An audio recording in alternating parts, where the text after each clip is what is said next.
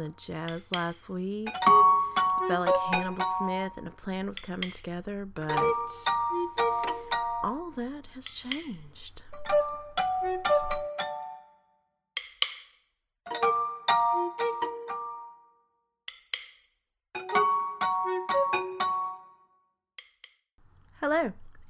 Welcome to About This Writing Thing, a weekly podcast about living the writing life. I'm your host, Sayward B. Eller, writer for women, podcaster, and MFA student. I'm not one to talk much about my goals. In fact, I rarely set any for myself because I so often fail at reaching them. Same thing for resolutions. Why set something when you'll completely disregard it afterward? And trust me, I do.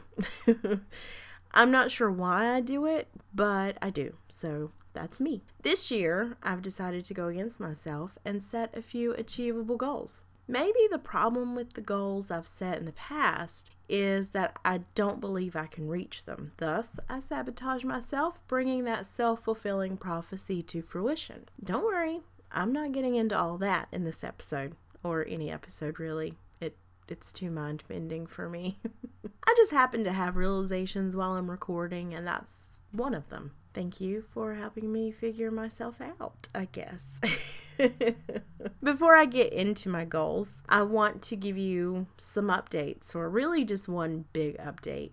You know, last week when I was so excited because I was finally finished with my book, well, it turns out I'm not finished. I'm one of those people that always says when the story's told, it's told. No need to add words just to fit market expectations.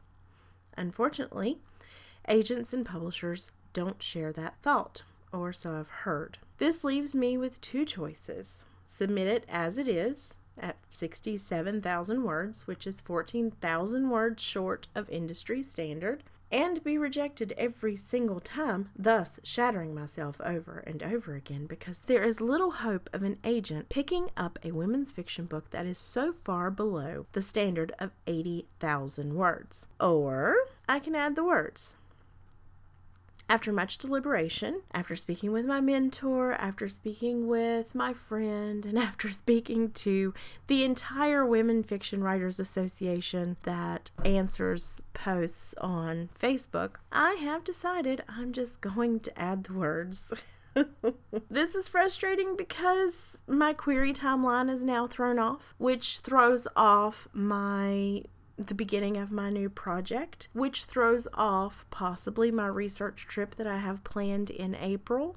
I'm not going to dwell on it. I'm not. I'm not going to dwell on it. Like any writer worth their salt, I'm focusing on the task at hand. I'm adding the word. The only way I'm going to get this book finished is one word at a time. Eventually, they will add up to 80,000 words, right? I have to believe that that's right. If not, what am I doing? So that's my sort of sad news. I'm sad and frustrated that I'm not finished and I can't move forward with querying. But anything that makes the story stronger will be worth it. Right? Right? I really hope so. I don't want to be working on this book in March. I'm just, I've been working on this book since June of 2017. That's when I started the book. And I love it.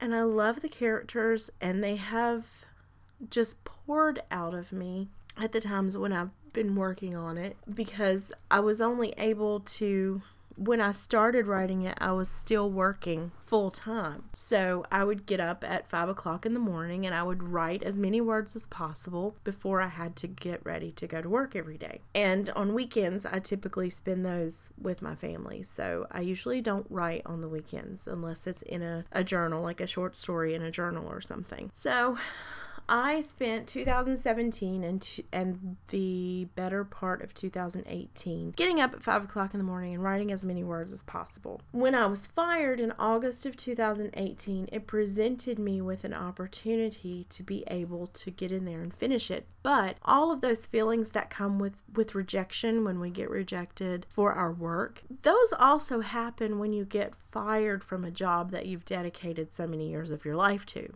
I know I don't have to tell you this, but I'm saying it anyway. I was not unhappy when I was fired. In fact, I often say that it was the best day of my life because it was. It's a very high pressure business, and uh, somebody like me with an attitude like mine doesn't fit in well somewhere where the people just want you to be a mindless drone. And I don't say that to be negative toward my friends who still work there because they are not mindless drones. They're just treated like it. And that's not saying anything negative about the company. It, it just is what it is. I mean, that's the way work is. Not all not all jobs, but in this particular field, the important part is getting out there and doing the actual work and that's not what the office people do. Yeah, they keep things straight, but you know, whatever. Anyway, so even though I was pretty pretty happy when I got fired. Not happy at being fired, but happy to finally be released from this place that I didn't want to be at anymore. Even though I was still giving everything that I had to this job. If it wasn't appreciated, then I didn't want to be there anyway. But I still had all of these feelings the feelings of rejection, the feelings of you let me go and you kept these other people who had done these these things that you do know about and then these other things that you might not know about, but I suspect that you do. You fired me, who showed up, who did the job, who who got what they needed to get done done. So I was dealing with all of those issues and I didn't really start focusing on this book again until a few months after I got fired. So, from June 2017 until August 2018, I was getting up through the week at 5 o'clock. I was writing this book. And then around November or December of 2018, I got in there and I was finished I think I went back in, I think in November or December, I had right around 40,000 words when I really started focusing on it. And I was finished with the book around the first week, first or second week of January, I think. And I finished at about 57,000 words.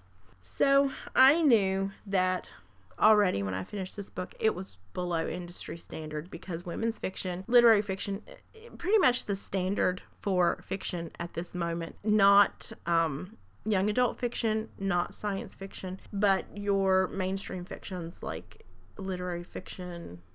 I know people some people hate it when it's put in a genre, but literary fiction is a genre. I'm sorry guys. So women's fiction, upmarket fiction, literary fiction, all three of those kind of my book could fit in with those. But again, those industry standards are 80,000 words.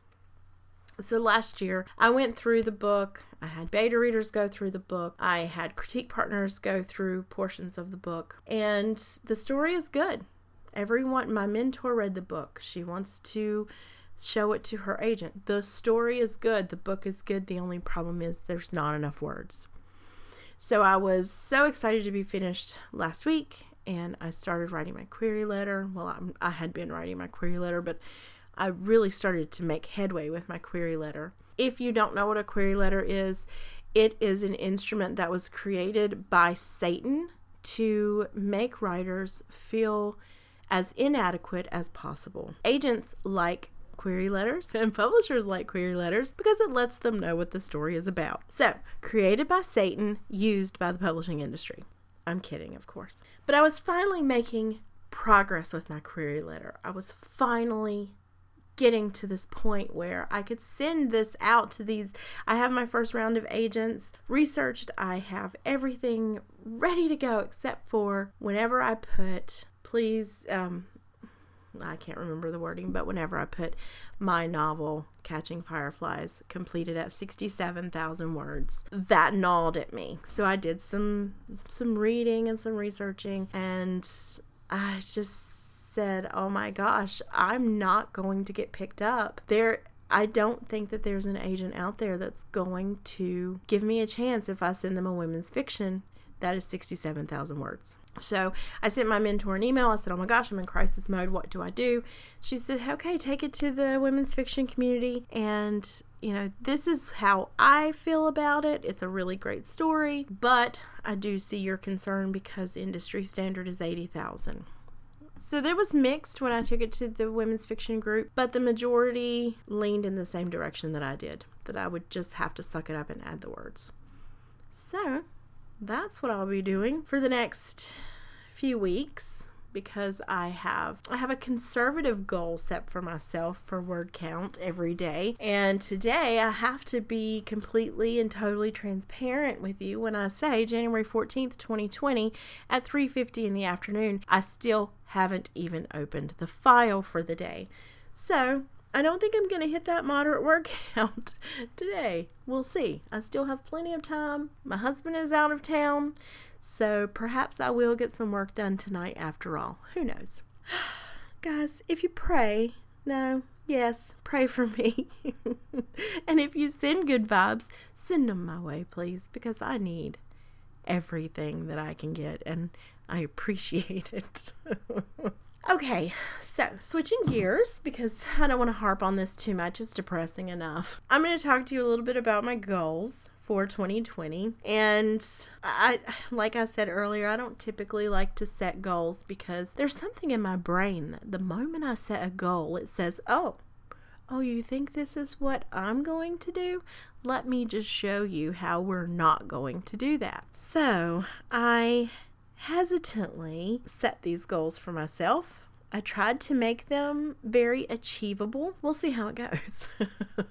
so, my first goal is to read more. Now, we all know what Stephen King says. It is a quote that is brandished around. It's a good one, though. I'm not saying anything about that. It's, it's a really good one. If you want to be a good writer, read a lot and write a lot. And at the moment, I don't do much of either. I have really productive days with writing, and then I have not so productive days with writing.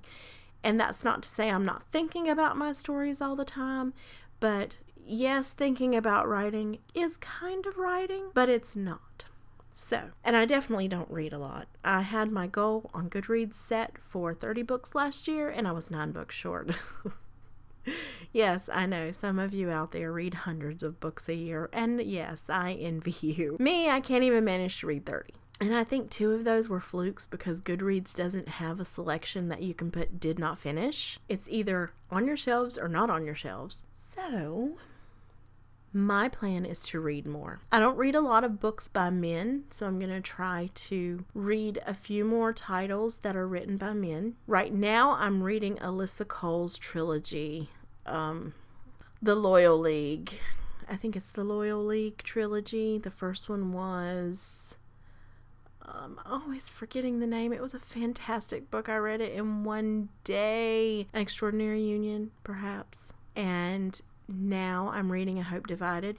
Very, very good. I love her voice. I love the stories. I went and read some of the reviews, and they were like, I'm sorry, I just can't buy that a white man was digging having a relationship with a black woman in 1862. I understand why they would feel that way, but I I can't concur because um, my field of study was was the Civil War when I was training to be a historian. So, yeah, I won't get into that because history bores people. But anyway, I'm reading the Alyssa Cole trilogy now. So good. She's not a dude. She's not a man. I'm sorry, I didn't need I didn't mean to use dude. She's not a man, but it is a genre that I don't typically write. Um, I'm sorry, I don't typically read.